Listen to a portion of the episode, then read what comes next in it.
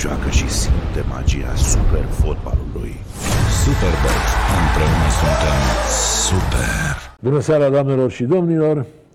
Invitatul emisiunii din această seară este un fost mare fotbalist și un cunoscut antrenor, domnul Ion Marin. Acum nici nu știu să vă spun sincer dacă e corect când spun Ion Marin și n-ar trebui să spun Marin Ion. Îi zic bun venit, arată, după cum observați, ca un senator american, așa. Da, îl cunosc de mult, pot să zic că se încadrează perfect la prietenii lui Ovidiu, dar prima întrebare este asta după bun venit. Ion Marin sau Marin Ion? Care e numele de familie, de fapt? Bună seara, în primul rând. Mulțumesc de invitație. Ne cunoaștem de atâția zeci de ani. Păi, Ion este de familie. Dar Marin Ion, de fapt. Dar băieții, când mă prindeam, eram și Sfântul Ion, eram și Sfântă Mărie, nu era nicio problemă. Adică trebuia să faci cinste de mai multe ori. Obligatoriu. Vorbeam înainte cât am scris eu și alți colegi după celebrul meci al lui Dinamo cu Liverpool, Ion Marin în națională, Ion Marin în națională, n-a prins, n-a apucat nici măcar o selecție. Cred că ăsta e oful tău de e adevărat. Am fost selecționat de Piști Covaș de 2 ori, am și făcut o deplasare cu echipa națională la Madrid, au jucat cu Spania, dar n-am prins banca. Însă era greu, Neaovi, în perioada aceea să prinzi echipa națională. Gândiți-vă că jucau Mircea Lucescu, de exemplu, a jucat și n-a schimbat foarte mult niciodată, a jucat cu Sameș, cu Gino Iorgulescu, cu Costică Ștefănescu. Deci era greu. Ion Marin, fiind iarăși, pentru cine nu știe, fundaș central și uneori și fundaș dreapta, da? De fapt.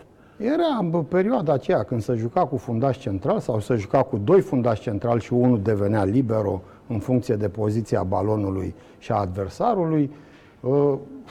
Sigur, când Mircea Lucescu s-a fixat pe un nucleu de bază, pe ăla a mers.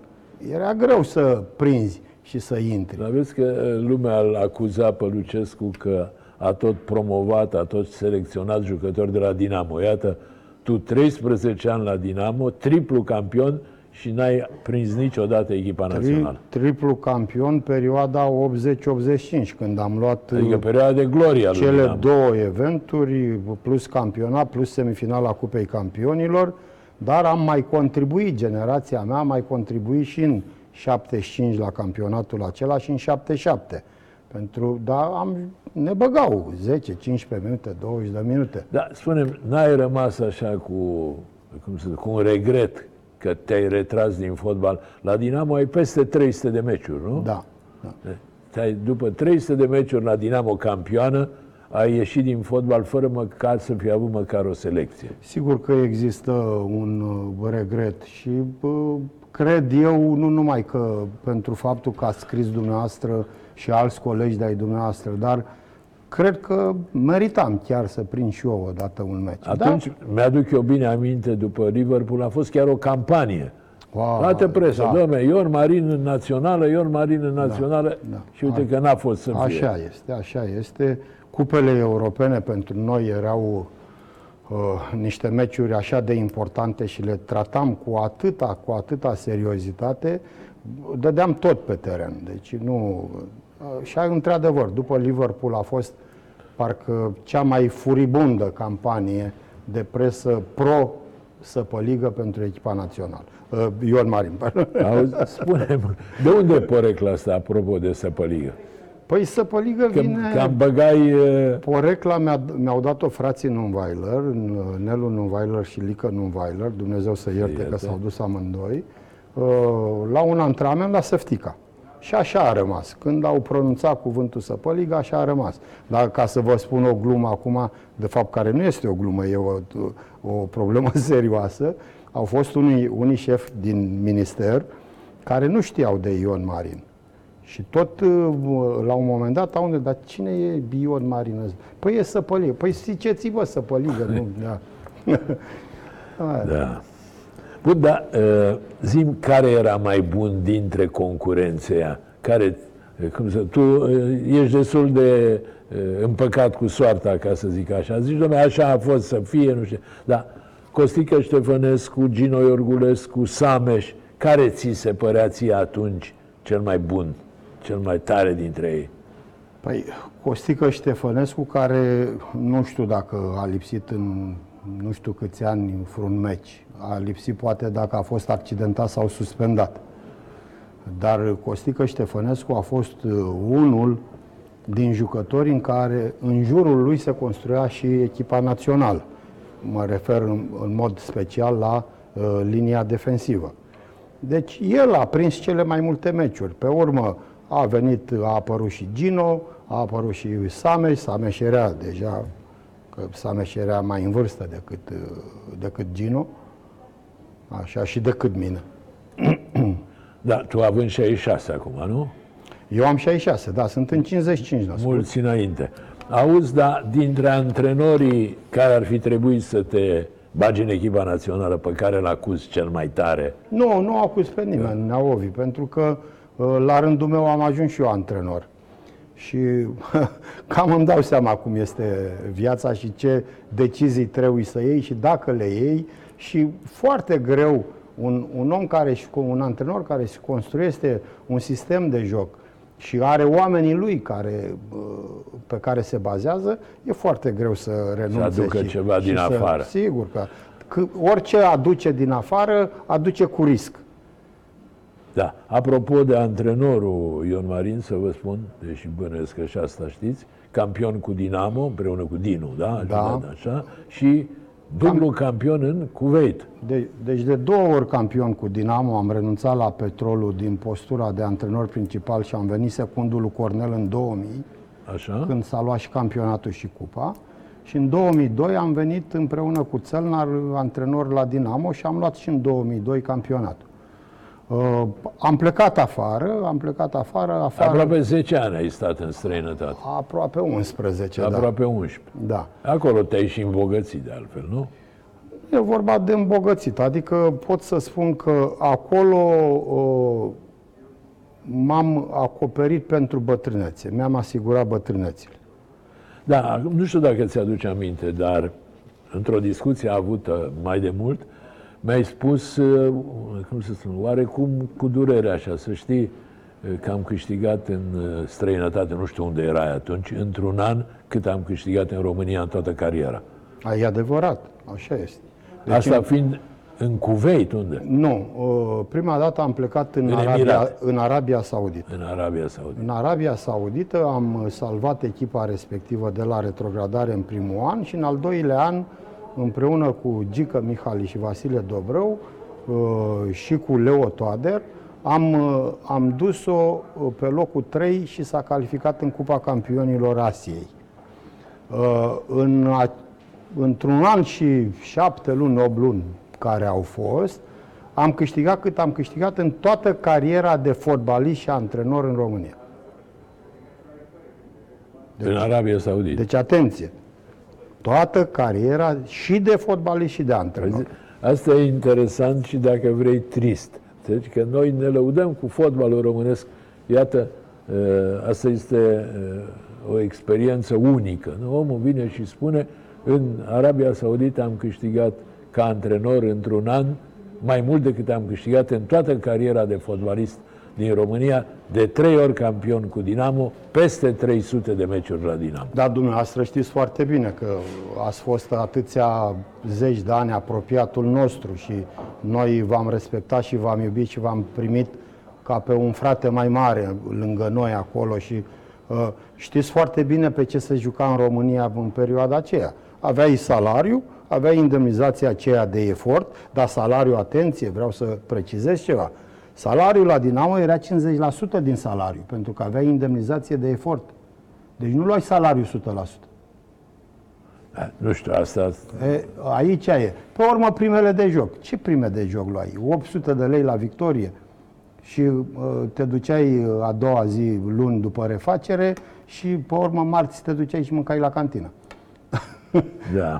Bine. Nu erau bani ca să spui, am trăit bine. Dar rezultatele erau mai bune decât azi. Rezultatele au fost extraordinare.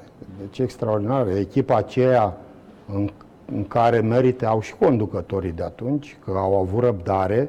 Gândiți-vă că din 77 până în 80-81 nu s-a mai câștigat nimic la Dinamo. Dar au avut răbdare să lucreze cu noi, să muncească cu noi, să ne pregătească. Deci ne-au ovie. În perioada aceea făceam turnee în străinătate și jucam cu echipele cele mai bune din Europa. Și ne băteau de ne-ndoiau. Ne-au bătut un an, ne-au bătut doi, pe urmă am început să-i echilibrăm și pe urmă am început să-i batem și noi. Și am explodat perioada 80-85, în care Dinamo chiar a dominat și a făcut față cu succes în Europa. Așa este, da. Ea a fost într-un fel deschizătoare de drumuri. Gândiți-vă, mi-aduc aminte de meciul acela cu Inter. Și a fost semifinalistă, nu? Și semifinalistă de Cupa Campionilor. Cupa Campionilor în 83, pare. Da, cu Liverpool, da. Mare ghinion că dacă dădea o neață Augustin... Bara lui Augustin, bara, da. L-am avut pe Augustin invitat și am discutat despre bara aia. Da. Aia cu care, ca și bara lui Cârțu de la Sarajevo, da. Cu aia, cum să spun, trăiești toată viața cu... Șansa unei generații întregi. Așa este. Șansa unei generații întregi. Tot la fel de bine aș vrea să vă readuc aminte că noi, generația care am urmat după Dinu, Radu Nunweiler, Dumitrache, Cheran, Deleanu, Mircea Constantinescu, Sădmăreanu II și așa mai departe, noi suntem generația produsă de campionatul tineret Speranțe. Da, care din păcate nu mai există. Care din păcate nu mai există, pentru că noi când am terminat junioratul, am fost selecționați pentru echipa mare. Vrânceanu, eu, Lucuță, Augustin, dar ne antrenam cu echipa mare și jucam la Tinere Speranțe. Și din când în când, dacă prindeam să fim rezerve, ne mai aruncau 15-20 de minute în joc. Era o școală. Era o școală, într-adevăr. Da. Bun. Aici desfășurătorul pe care mi l-a pregătit Crăiță, deja e bulversat Crăițul, dar vreau să întreb altceva. Sărim deja la Dinamo de azi. Ce se întâmplă cu Dinamo de azi? Ovi, cred că... Te mai duci? Ești în priză, știi? Nu, mă mai duc la meciuri, mă întâlnesc și mă sună Marius Bahria și mă duc la meciuri, mai comentăm. Nu sunt în anturajul echipei, nu sunt în anturajul clubului. Da. Nu ești că nu vrei sau că nu te solicită nimeni? Da, a fost acum un an, doi, așa, a fost o inițiativă a lui Bogdan Bălănescu și am avut mai multe discuții în care să reușim să echilibrăm un pic clubul și să facem o comisie tehnică. Așa. O comisie tehnică care să ajute un pic la deciziile luate de transferuri de jucători, de vânzări și plecări, veniri și așa mai departe. Undeva asta a murit. Ideea asta a murit. Și de atunci am ieșit complet din circuit. Da, pentru că, cum să spun, dacă celor care conduc acum sau mai nou Dinamo li se pot imputa anumite lucruri, astea în materie de transferuri, pare să fie, cum să spun... Totul greșit, totul dat peste cap. Jucători aduși cu salarii mari, salarii care nu s-au mai putut plăti. Eu am mai spus-o și o spun, că nu mi este teamă să spun lucrul acesta. Cred că și din cauza asta nu s-a mai dorit acea comisie tehnică.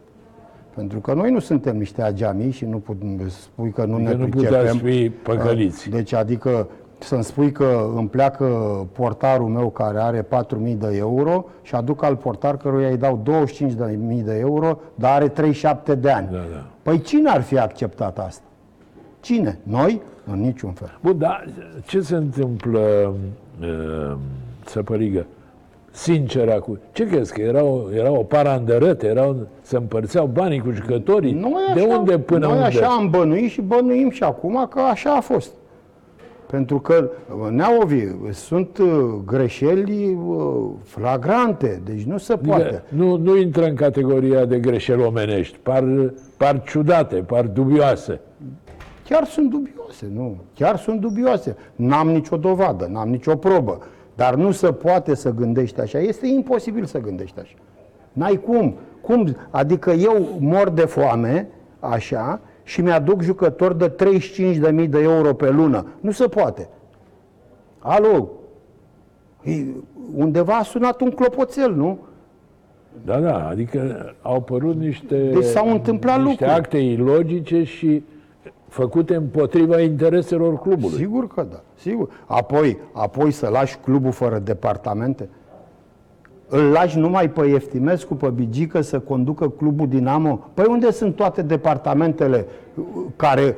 Fiecare departament avea contribuția lui și responsabilitatea lui. Unde sunt toți oamenii aia care munceau pentru Dinamo? Că la un moment dat Dinamo a avut 70 de angajați. Fraților, păi nu e așa de... Nu e ușor să ai un club ca Dinamo.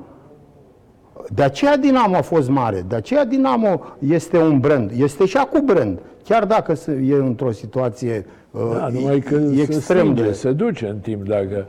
Aia e, că se duce. Se duce și, din păcate... Un prestigiu trebuie să-l mai și întreții. Da, Ovi, am trăit amândoi în două secole. Și în secolul trecut și în secolul ăsta. Și știm un singur lucru. Deci fără bani nu faci nimic. Ce să mai discutăm? Deci dacă nu vor fi oameni cu bani, nu se va face nimic. Corect. Tu ai fost, greșesc eu, sau ai fost perceput ca unul din oamenii de încredere, să zic, apropiat de Nicu Badă?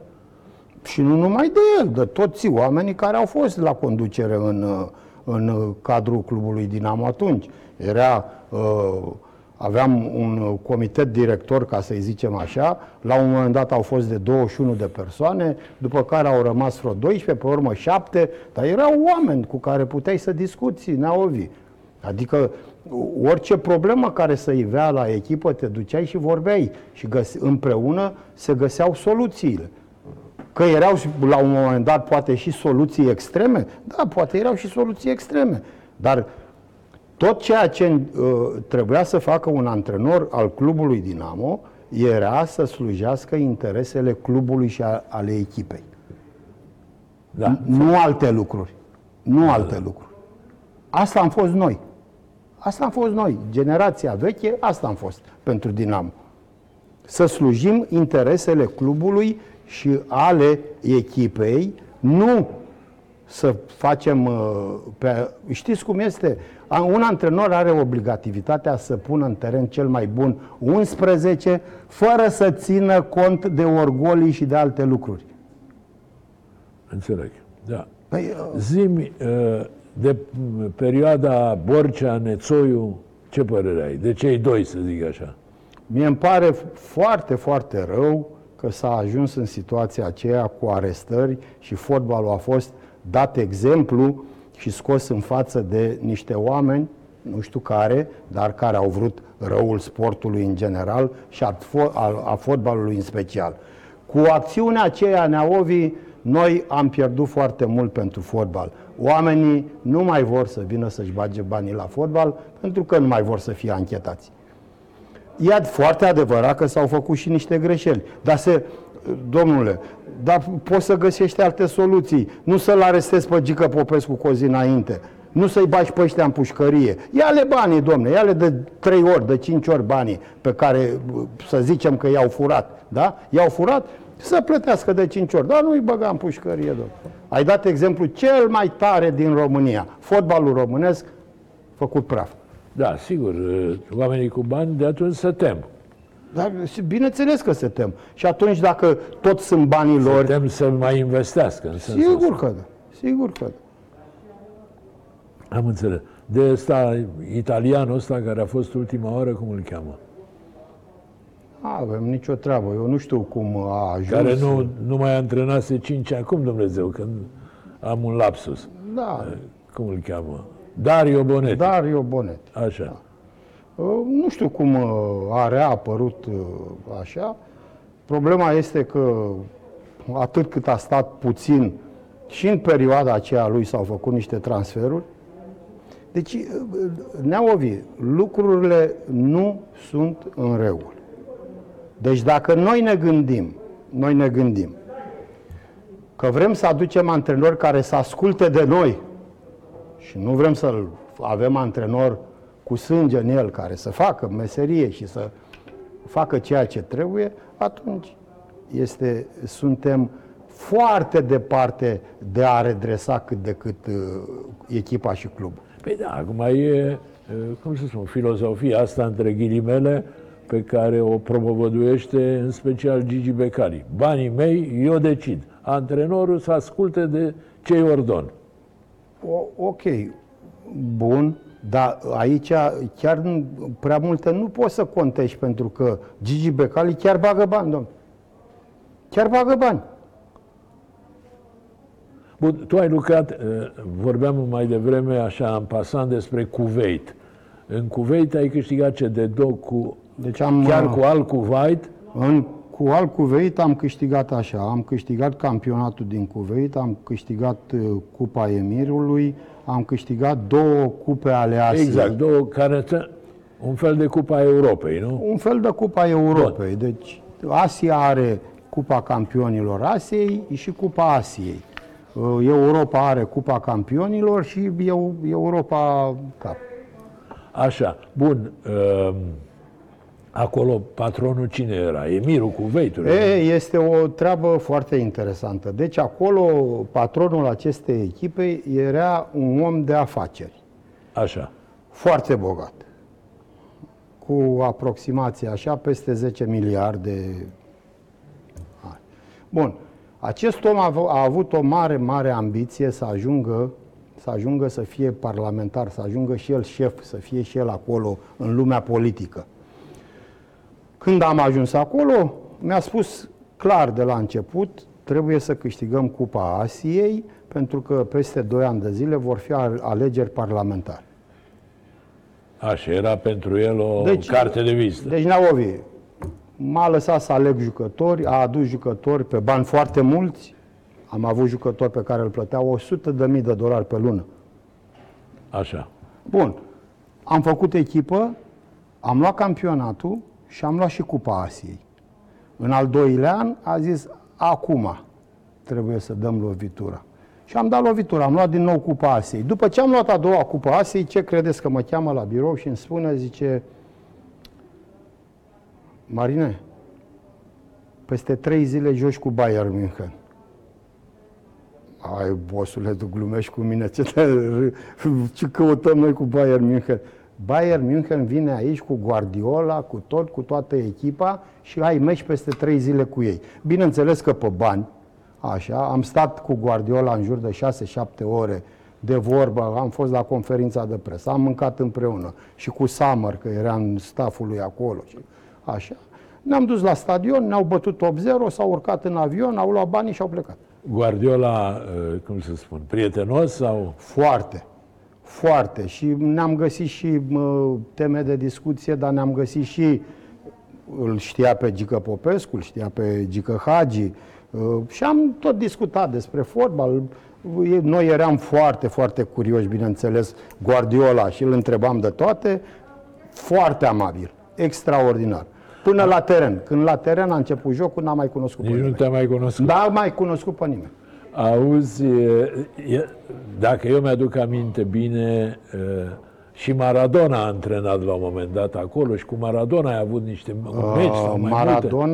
Cu Maradona m-am întâlnit în Emiratele Arabe, în Dubai. Asta era în Kuwait. El era la Al Wasl și eu cu Gică Mihali ne-am dus la Al Dubai, așa se numea, și ne-am dus astăzi și peste 4 zile am jucat cu Guardiola. Cu Maradona. Șansa noastră, asta a fost, l-am bătut 5-0. Așa, și a zis ceva? Da, stați să vedeți. A venit să vă bată. Am fost la conferința de presă, am vorbit, după care a zis, stai, nu pleca. Stau, hai să stăm de vorbă. A venit și Gică, zice, ce e cu tine? Cine ești tu? Zic, păi uite, eu am mai lucrat în Arabia, am mai lucrat acolo, am lucrat în Kuwait. Păi bine, mă, și ăștia ai mei, eu am 17 oameni în staff și nu mi-au spus că tu cunoști fotbalul asiatic și că te pricep la astea. Probabil că m-au crezut, a venit și ăsta, a luat de 3 zile echipa, nu mai... Ce staff avea? 17? 17 oameni în staff. Deci era un cartier general întreg. Neaovi, 17 oameni, nici n-a discutat, 5 milioane pe an. Dar clubul n-a pierdut în niciun fel, pentru că au câștigat din publicitate, au câștigat din materialele vândute. Mai din tricouri, probabil, da, că sigur, și-au scos bani. Sigur că da. Dar Maradona, așa, cu nasul pe sus, nu, totuși? Nu, nu. Culmea este că nu cu nasul pe sus. Nici n-a făcut carieră, a fost un geniu ca fotbalist și un antrenor modest, mediocru. N-a arătat nimic, Dumnezeu să-l ia. Dar la cât de mare a fost el, vă spun că a manifestat o modestie extraordinară și o amabilitate nemaipomenită. Un altul poate putea să spună, da, gata, schimbăm 3 vorbe și salut. Am stat de vorbă, ne-am dus la cafea, am tot stat la taclale, de campionatul mondial, că ne-am întâlnit cu ei. Deci...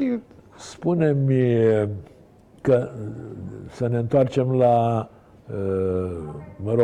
bogătașul ăla care ținea echipa în Kuwait. Ți s-a întâmplat vreodată să spună, Marine, bagă-l pe ăla, scoate-l pe ăla? Da. Spune și el. Da, mi s-a întâmplat. Deci bogătașul acum este președintele Parlamentului în Kuwait. Deci și-a realizat visul, este președintele Parlamentului în Kuwait și da, mă chema și spunea, astăzi joci cu o echipă slabă, vreau să joace și ăștia doi. Și spuneam, dar lasă-mă întâi să-mi asigur rezultatul și pe urmă îi băgăm și pe aia doi. Nu, să joace de la început. Și stăteam, ne luam. Și băgai de la început, că n-aveai ce să... N-auvi, câteodată da, câteodată nu. Adică atunci când eu simțeam că adversarul nu e chiar cum crede el, așa, insistam foarte mult, în primul rând, să-mi asigur rezultatul.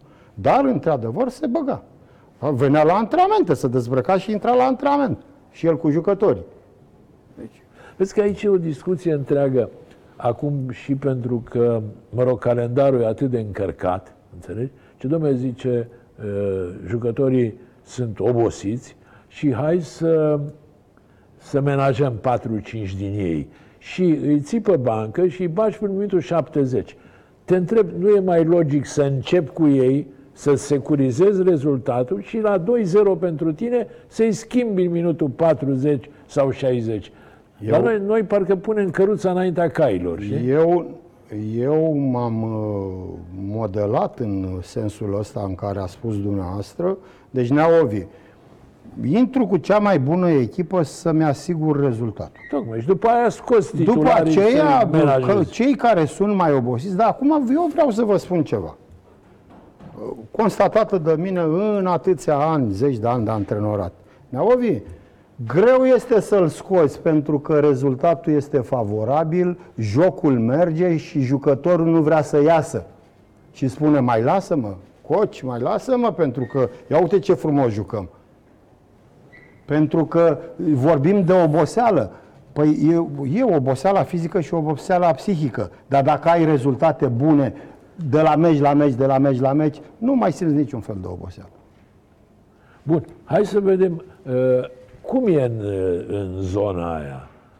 Nu e foarte cald? Jucătorii este cald, deci... localnici au chef de fotbal? Se antrenează? Deci au chef de fotbal, sunt jucători cu calități tehnice deosebite și fizice deosebite. Deci au o rapiditate extraordinară. De altfel, aș vrea să vă readuc aminte că acum vreo 2 luni, sper să nu greșesc, a venit Arabia Saudită și a jucat cu echipa națională la Mogoșoaie. Așa. Păi am văzut acolo. Deci au tehnică bună și sunt foarte rapizi. Pe deasupra, ținând cont de zonă. Deci dacă vorbim de Arabia, acolo o să vezi și agresivitate, și dăruire, și mers până la sacrificiu. Pentru de ce în Arabia? Pentru că sunt 20 de milioane și e foamete.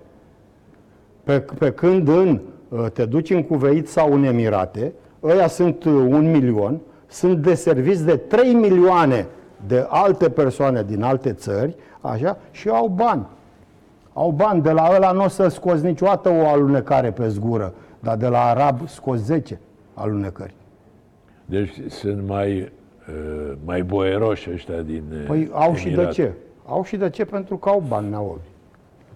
Da, adică nu trebuie să mai muncească, să mai tragă din greu ca ceilalți. Au bani. De exemplu, hai să vă dau un exemplu în Kuwait. În Kuwait, un tânăr, dacă se căsătorește, statul îi dă 100.000 de chidi. Chidi este moneda lor, dar care este egală, un chidi egal cu $3. Deci îi dă $300.000 ca să-și facă casă. A, de-aia se căsătoresc. Statul îi dă. Da, de-aia se căsătoresc de mai multe ori. Și da. Bun, și nu, cred că numai la prima căsătorie le dau. Nu mai știu asta. N-am mai întrebat. Că le mai dau nevestele, mai dau 100.000. N-am mai întrebat, că le-am spus norocoșilor, v-a pus Dumnezeu mâna în cap. Erau de ăștia cu mai multe soții? Erau, da. Erau. Bun, dar nu era foarte cald, adică... Ba da, era foarte cald. Cum vă antrenați? Seara, târziu?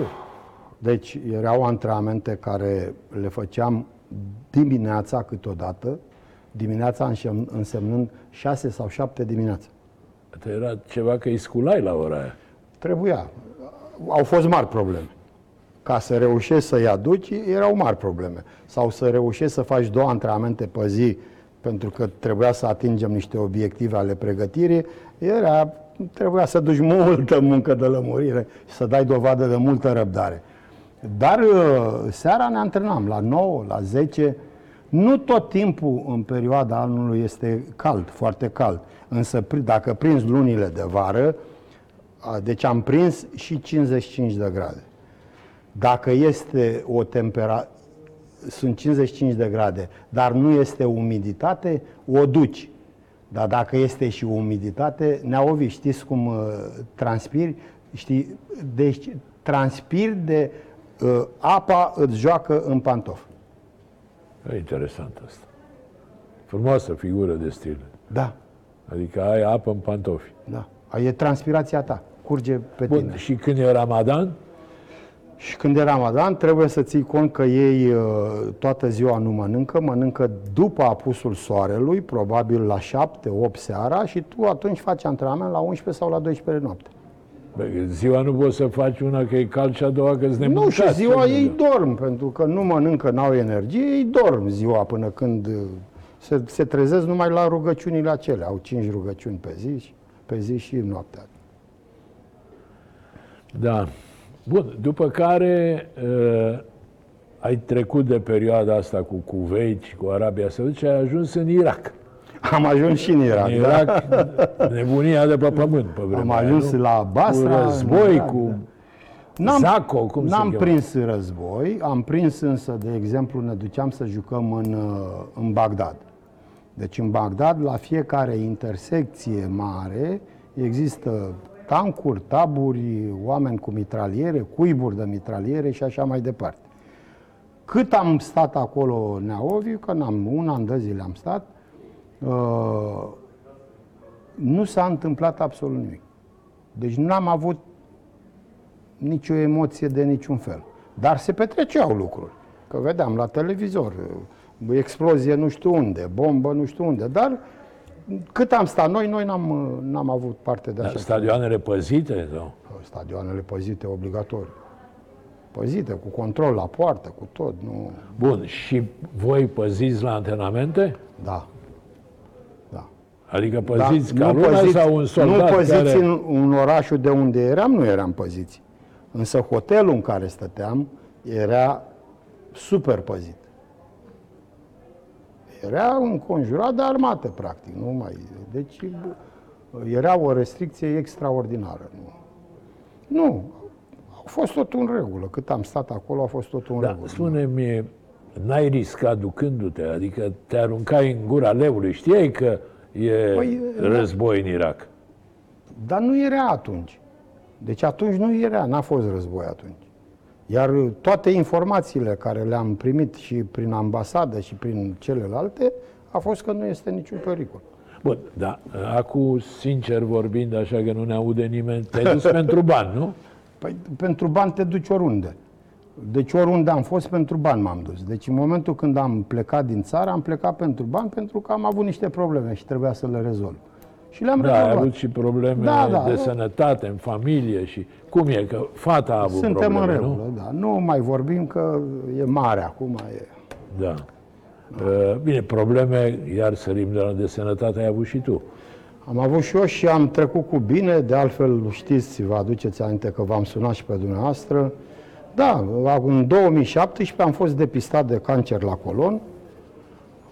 Din momentul depistării și până la operație a durat 6 zile. Am plecat imediat la Regensburg în Germania. Clinica aceasta din Regensburg este condusă de domnul doctor Pius, român 100%.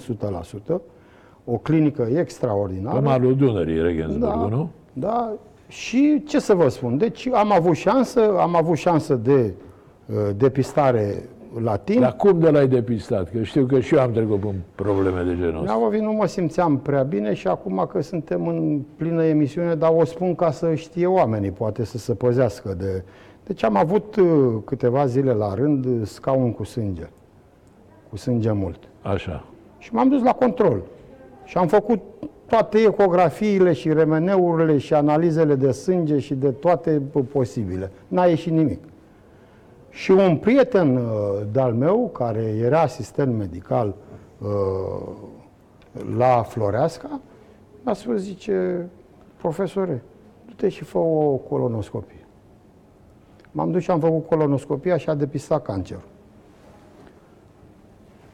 Deci fără alte probleme. Nu mi-a fost rău, n-am căzut, nu vomitam, nu... Și cu analizele bune. Și cu analizele care n-au arătat absolut nimic.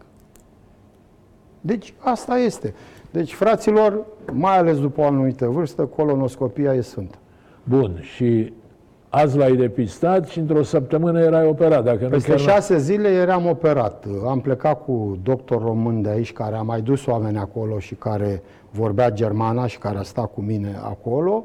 Am ajuns acolo până să ne bage și să ocupe de noi. Întâi virarea banilor, virezi banii, să ocupă de tine, s-au ocupat... Eu am trecut într-o poveste. A doua zi eram deja pe masa de operație. Și cât a costat? Ți-aduce aminte? A costat mult. Cu tot tratament, cu toate astea, am depășit 60.000. 60.000 de dolari. De euro. De euro.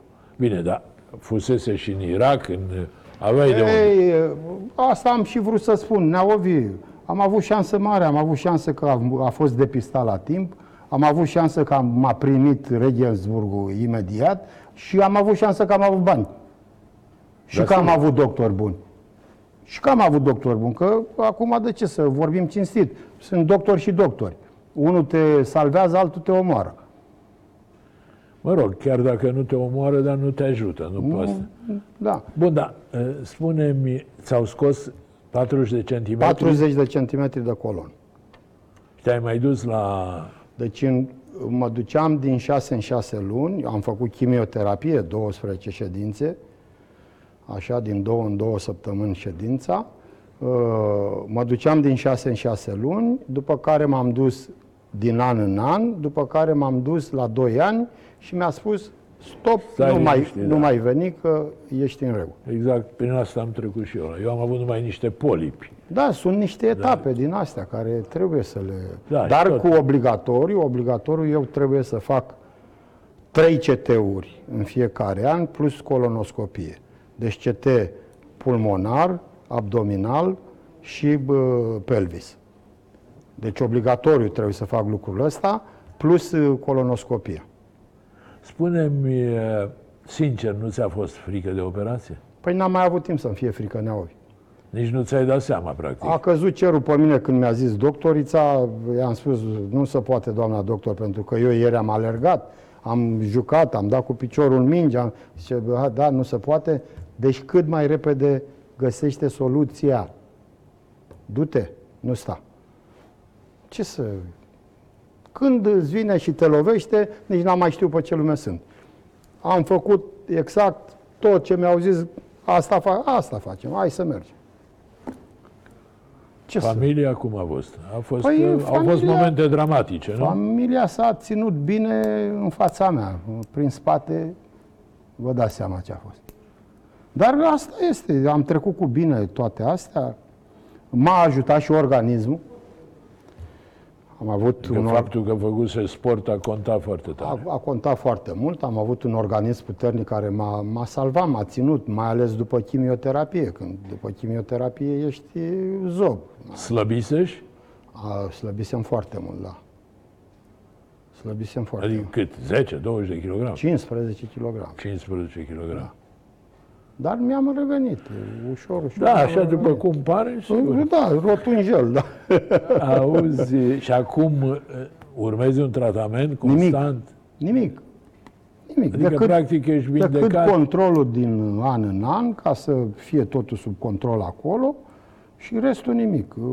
Liber la orice, cu echilibru. Echilibru în tot ce faci. Bun, hai să mai întoarcem un pic la fotbal. Da, sigur, nu pot să zic că ai avut noroc, dar te-ai tratat la timp, te-ai tratat așa cum trebuie și ceea ce mi s-a întâmplat și mie. De altfel, când am avut operația pe cor deschis și eu am plecat la Stuttgart, unde am avut norocul de doctor bun aici, doctorul Udroiu, de doctor bun acolo, tot român, doctorul Ursulescu, și am scăpat din încercuire, să zic așa. Hai să ne întoarcem la cariera de antrenor, la care acum ai cam renunțat, nu? Adică, mă rog... Am renunțat, în primul rând, pentru că a venit nenorocita asta de pandemie, care a blocat tot. Puteam să mă mai duc afară fără nicio problemă să lucrez. Aveai oferte? Da, am și acum. Arăți așa, pare... Da, nu, arătam că e telefonul jos aici și... Da. De unde ai oferta acum? Ai concret așa? Din Arabia Saudită. Din Arabia. Te cunoaște lumea acolo? Te prețuiește? Da. Sunt destul de cunoscut în lumea arabă. Sunt destul de apreciat. Ești tu, cum să spun, socotit un antrenor valoros sau ai un impresar bun? Nu, asta e problema, că n-am un impresar bun, sunt un antrenor serios care și-a dus contractele la capăt, așa, a obținut rezultate. N-ai fost dat afară niciodată? Ba da. Atunci n-ai fi antrenor. Ba da, cum să nu? Am fost dat afară, cum să nu? Am făcut acolo pauză. Inclusiv? Din Kuwait nu, dar am fost din Emirate. Din Arabia nu, din Kuwait nu, din Irak nu. Însă din Emirate am fost, da. Am fost dat afară. Bine, aia fiind foarte bogați, au și puțină răbdare, adică se supără imediat. Da, sau știți cum este, e foarte, foarte important să-i citești bine, să știi cum să vorbești cu ei, cum să te porți cu ei, ce să ceri de la echipă, pentru că vorbim de oamenii noștri, că dau antrenori afară pe capete și dau și iau măsuri aberante și... Păi acolo, în primul rând, trebuie să-l citești pe ăla mare dacă are pe cineva în echipă și pe care îl vrea el neapărat. Pentru că lovești fără să știi, așa, și te trezești cu biletul de avion la ușă. N-ai nicio problemă. Nu, sunt probleme, sunt multe probleme. Sunt multe probleme, de aceea totdeauna eu cu antrenori români care au mai plecat și m-au sunat să mă întrebe una alta, eu le-am spus: elasticitate și atenție mare. Respect și elasticitate. Căutați să citiți foarte bine. Da, să vă strecurați așa. Ce se întâmplă? Bănuiesc, mă rog, din ce-i cunosc eu, că cei din Emirate, fiind mai bogați, sunt și mai orgolioși. Adică au senzația că, cum să spun, că nu faci ca ei și dacă faci, dar nu faci tot, știi? Adică... Da, Ovidiu, dacă l-ai călcat pe picior, ești gata.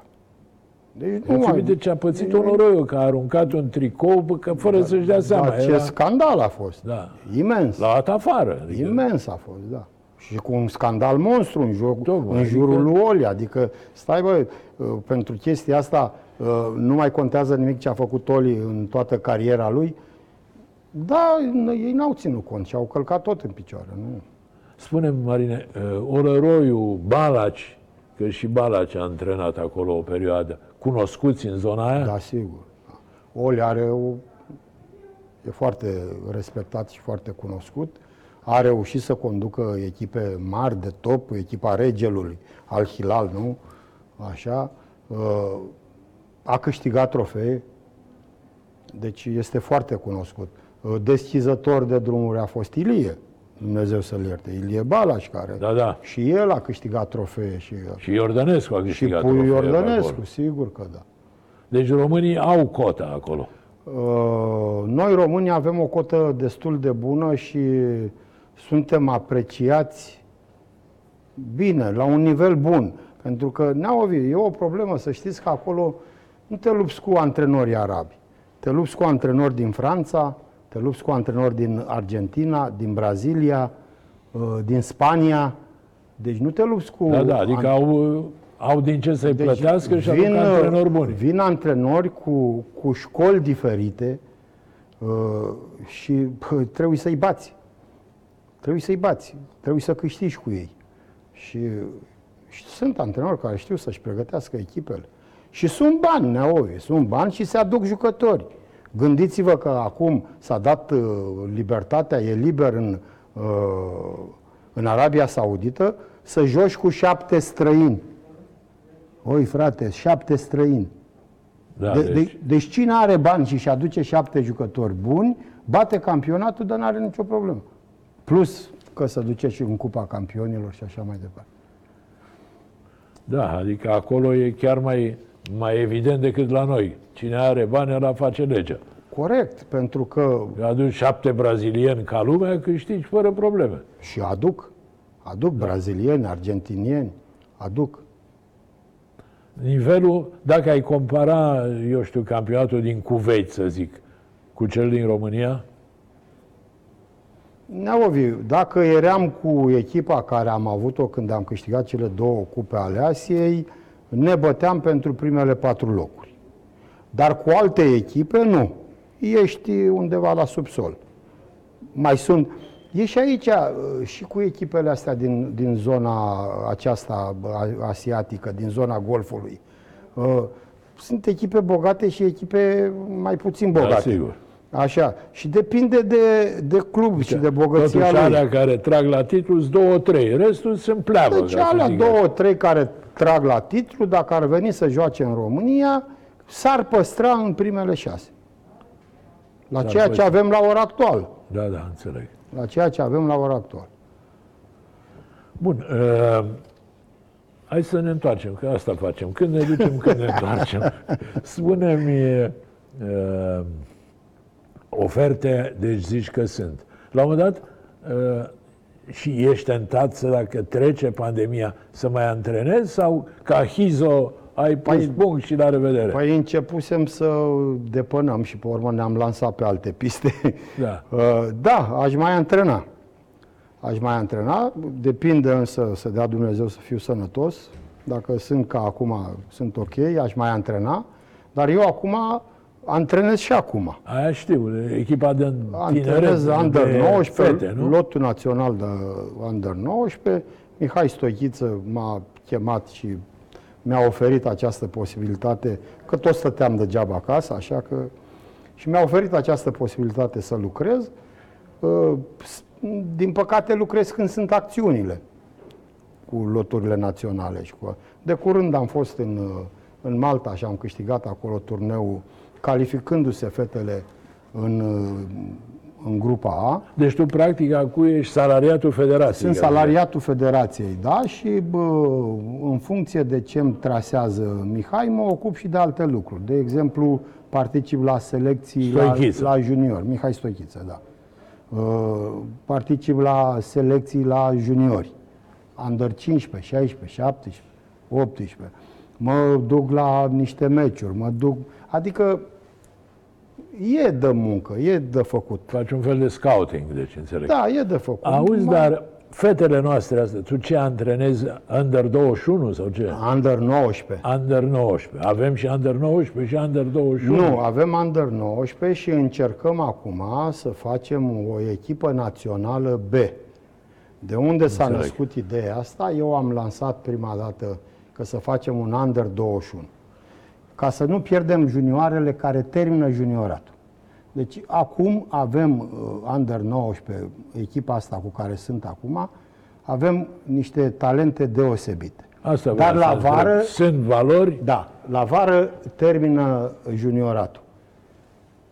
Poate că Dulca nu are nevoie de ele acum. Dulca având echipa națională. Echipa națională mare, da. Așa. Neavând nevoie de ele acum, aceste copile se rup de atmosfera echipelor naționale. Ies din raza asta. Și este o pierdere pentru noi. Eu am plecat de la a se face un Under-21. Ieri am avut o ședință la Federație și o doamnă, Ema Bârsan, a venit cu o idee extraordinară și a spus: nu, dom'le, haide, dacă putem și ni se aprobă, să facem echipă națională B fără limită de vârstă. De ce? Pentru că mai pică din ce cheamă Dulca. Mai pică... Poate să joace la B. Poate juca la B. Să aibă 28 de ani. Adică cele care au fost în anturajul echipei naționale să le păstrăm încă, pentru că peste un an de zile se vor lăsa 5-6 din lotul național mare, da? Și tu trebuie să juca la B. Exact, tu trebuie să le ai pe astea pregătite. Au talent, fetele. Spre rușinea mea, eu nu știu, n-am văzut niciun meci de fotbal. Deci, Naovici, spre surprinderea mea, au talent. Unele sunt extrem de talentate. Extrem de talentate. Nu, ceea ce nu avem, nu avem forța pe care o au băieții. Bine, noi nici la băieți agresivitatea aceea, da. Noi duelurile 1-1 le câștigăm rar și la băieți, dar o mare problemă. Asta e problemă veche și greu de rezolvat. Însă să știți că, așa zic eu, cu mai multă atenție, cu mai multă aplecare pe fotbalul ăsta feminin, cu o creare de condiții mult mai bune pentru cluburi, pentru că sunt cluburi sărace și nu au în care ar trebui terenuri. Campionatul feminin, când era, atrăgea lumea? Venea cineva la meciuri? Eu când am fost, am văzut. E adevărat că nu vin mii de oameni, dar pe unde am fost și am văzut, au fost sute de oameni. Vin oamenii, se uită, aplaudă. E un fotbal plăcut. Și cu o tehnicitate deosebită. Deci nu este duritatea fotbalului bărbătesc. Da, sigur, e mai elegant, mai gingaș. Da. Gigi Becali și ce spune? Că e împotriva lui Dumnezeu să, să facă stop pe piept. Da, acum lucrurile vor merge înainte și că vrem și că nu vrem. Sigur că da. Așa este. Da. Bun, dacă ar fi să mai antrenezi o echipă masculină, hai să zicem așa, te-ar tenta în țară sau în străinătate? M-ar tenta și în țară și m-ar tenta și în străinătate. Adică aștepți provincia, nu ești de la care zici. Naovi, eu în țară am puține șanse să iau echipă, pentru că eu m-am rupt de mult timp. Sunt ani de zile care s-au dus și sunt rupt de 11 ani în străinătate. Sunt rupt de președinții de cluburi pe care nu-i mai cunosc, sunt rupt de politic, pentru că trebuie să vorbim și de politică, asta e, așa, sunt ieșit din joc, dar m-ar tenta, dacă ar fi o ofertă, m-ar tenta să o iau. Dar cea mai importantă ofertă e tot aia de afară. Da, sigur, în primul rând că e mai atractivă, să zic, mai ispititoare. Mai atractivă în ghilimele, nu? Totuși în țară ai antrenat, de 3 ori pe Dinamo, din ce știu eu, de 3 ori pe Farul, nu mai știu, de 3 ori pe Petrolul, adică... Petrolul, Astra. Farul, care ți-a fost mai aproape? Petrol, cu Petrolul și Cupa, nu? Deci Petrolul a fost echipa cu care a crescut echipa și am crescut și eu. Aduceți-vă aminte, am și câștigat un pariu cu dumneavoastră, dacă vă aduceți aminte, când am format a doua echipă a Petrolului. Cred că nu l-am plătit. Nu? Bine, nu. Așa. Nu mai țin minte. Da. Păi ne-am întâlnit undeva la mare și eu eram cu a doua echipă pe care o formam la Petrolul și ați văzut un meci cu Midia Năvodar și mi-a spus așa: Săpăligă, nu știu dacă faci 5 puncte. Și am zis, haideți să facem, Neaovi, un pariu. Și am făcut pariu. Și am terminat undeva pe la... Da. mărturisesc că nu mai țin clasa numai că știi cum se zice, bătrân nu ești când... Dom'le, când ai de dat, nu trebuie să ții minte. Bătrân ești când îți aduci aminte. Da, da. Deci cu Petrolul. Petrolul este echipa care a fost cea mai aproape de sufletul meu și cu care am crescut și eu și cu care am lucrat cu niște băieți extraordinari, cu niște caractere extraordinare. Deci selecționați de mine, crescuți de mine, promovați de mine. Zi-mi câteva nume. Păi hai să zicem Leahu, hai să zicem Bălăceanu, hai să zicem Abăluță, hai să zicem Daniel Chiriță, hai să zicem Toader, hai să zicem pe Tavi Grigore și pe Răchită, nu-i mai pun, pentru că erau deja jucători când am ajuns eu acolo. Da? Daniel Zafiris, o grămadă de copii buni. Ți-ai încheiat surprinzător cariera la Rapid, nu? Păi da, ultima parte au fost niște activității. Jocuri. Da, au fost niște jocuri în perioada aceea. Deci, prima lovitură care am primit-o, am fost declarat cel mai bun jucător al lui Dinamo și imediat după aceea am fost dat la Oradea în schimb cu Zare. La FC Bihor era pe vremea. FC Bihor, da. După un an de zile, Victoria București m-a obligat să vin în 24 de ore în București pentru că erau la retrogradare. Și am jucat 6 luni și pentru Victoria și împreună cu colegii i-am salvat de la retrogradare. După care m-au chemat într-un birou domnul Nuță și domnul Marin Bărbulescu și mi-au spus așa: te duci la Rapid, Rada pleacă la Craiova și Cămătaru vine la Dinamo. Era un schimb în 3, așa. Da. Și am, nebun, așa, am deschis gura și am zis, mă duc eu la Craiova. Și s-a uitat la mine, e teva al dracu și ăsta. Te duci tu să-i faci mai puternici decât suntem noi, da? Nu, te duci la Rapid și cu asta basta. Și m-au dat afară din birou. Geralul Nuță. Da, și din păcate... mi-am rupt tendonul la Rapid, am jucat, băgam diprofos în tendon ca să pot să joc. Am avut însă o perioadă frumoasă pentru că am fost cu Liță Dumitru, cu Nae Manea, cu Grigore, cu Marinescu, cu Goanță, cu... Da, spune-mi că asta chiar nu știu, adică nu fac pe prostul, cum zice românul. Ai jucat 13 ani la Dinamo. N-ai avut grad? N-ai grad?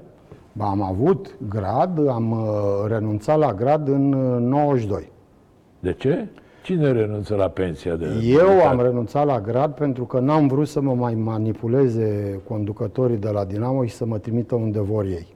Și atunci m-am dus la Petrolul, am fost chemat la Petrolul, atunci am hotărât singur că mă pot duce la Petrolul, fără... Am fost chemat la Dinamo, am fost luat la întrebări și le-am spus, duceți-vă la cadre și vedeți că eu nu mai sunt ofițer al cadru militar. Și ce grad ai avut?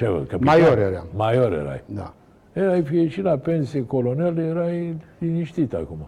Mai aveai niște... Trebuia să-mi iau soarta în mâini, nu mai... Deci, de fapt, la Rapid ai ajuns silit, că te-au trimis ei... Am fost obligat, da. De generalul Nuță. Și de colonelul Bărbulescu nu pusese general, adică n-a ajuns general. Asta e, asta au fost vremurile.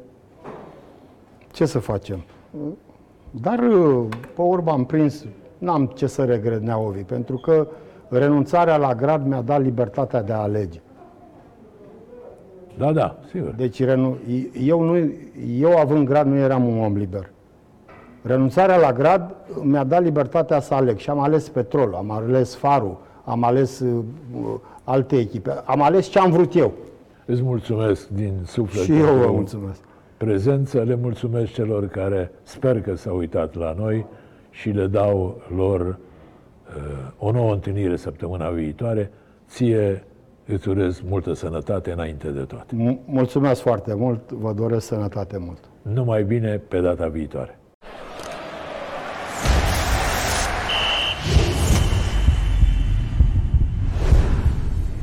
Joacă și simte magia super fotbalului. Superbox, împreună suntem super!